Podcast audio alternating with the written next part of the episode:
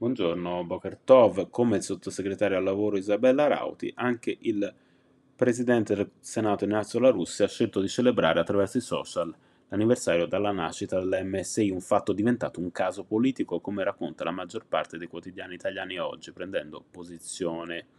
Onore al movimento sociale italiano, la Russia è un caso, la prima pagina di Repubblica che accompagna il titolo d'apertura con una vignetta di LK in cui la Russia tra le fiamme tricolore, viene ritratto vestito di nero e a braccio teso con la scritta La seconda carica della Repubblica di Falò.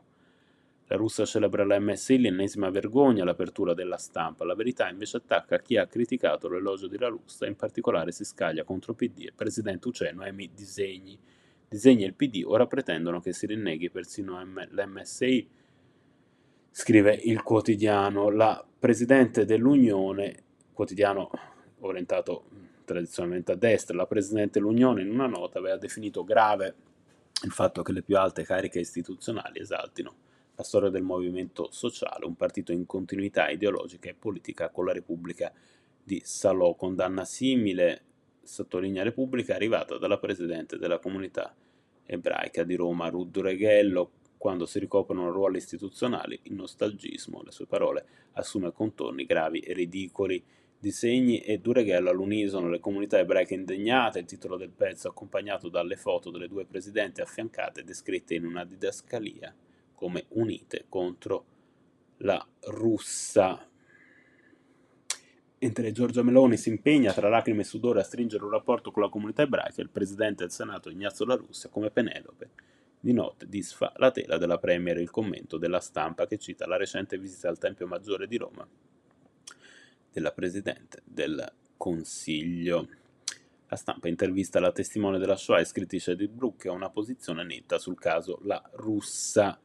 Non dovrebbe neanche essere dov'è. Brook ricorda poi come la richiesta sua e della senatrice a vita Liliana Sega Fratelli Italia di togliere la fiamma dal simbolo del partito richiama, richiamo evidente al movimento sociale italiano sia rimasta inascoltata. Giorgia Meloni, dice Brooke, non ha tolto la fiamma, ma ha detto parole chiare sul fascismo e sulla Shoah. Qualche giorno fa ha incontrato Sami Modiano e si è commossa.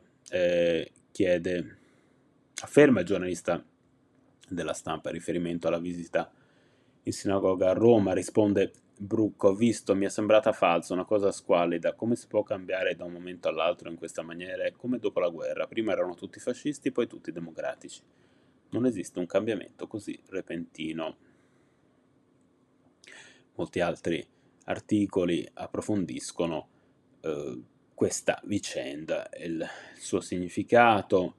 Lo storico Umberto Gentiloni su Repubblica sottolinea che fa bene l'Unione delle Comunità Ebraiche Italiane ad alzare la voce. Il governo dei fascisti irriducibili non solo si pose in continuità con il nuovo ordine hitleriano, ma collaborò attivamente rendendo possibile l'attuazione delle politiche dello sterminio in luoghi e contesti del territorio italiano fra l'autunno del 1943 e la fine della guerra.